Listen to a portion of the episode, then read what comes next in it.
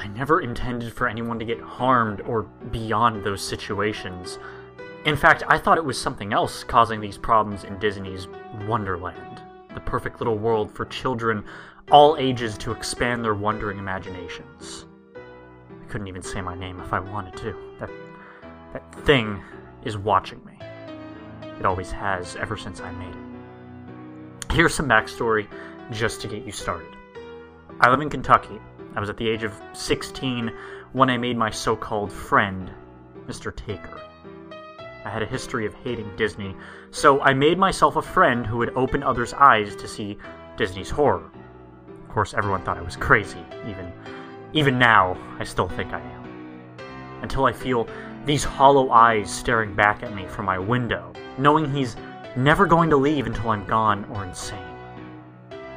It all started the day my parents decided to take me to Disney World in Florida. I was furious, but I complied.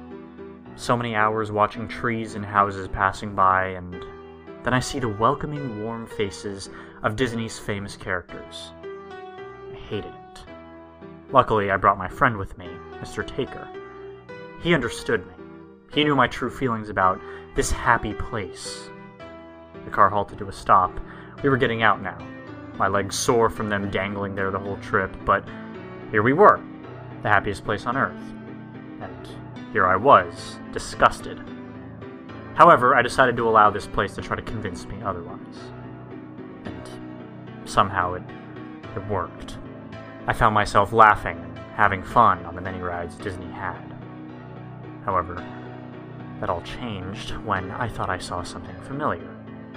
A blackened tall mass with small arms waving around from its body. Mr. Taker? I jolted when I felt something touch my shoulder and sighed with relief. It was my mother, telling me, There's still some daylight. Come on, let's go have one last adventure. Then we'll go back to the hotel and sleep, okay?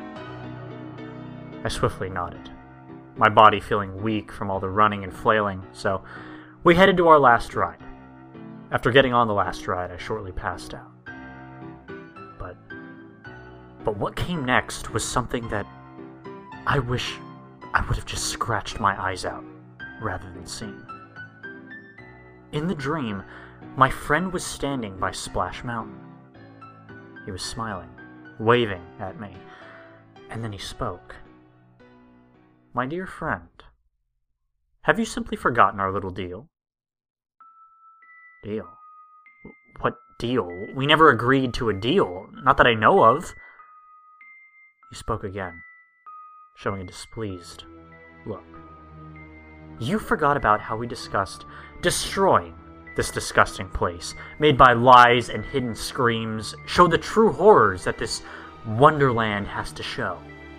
You promised me that we would never come to this land of lies, but you were the one who lied.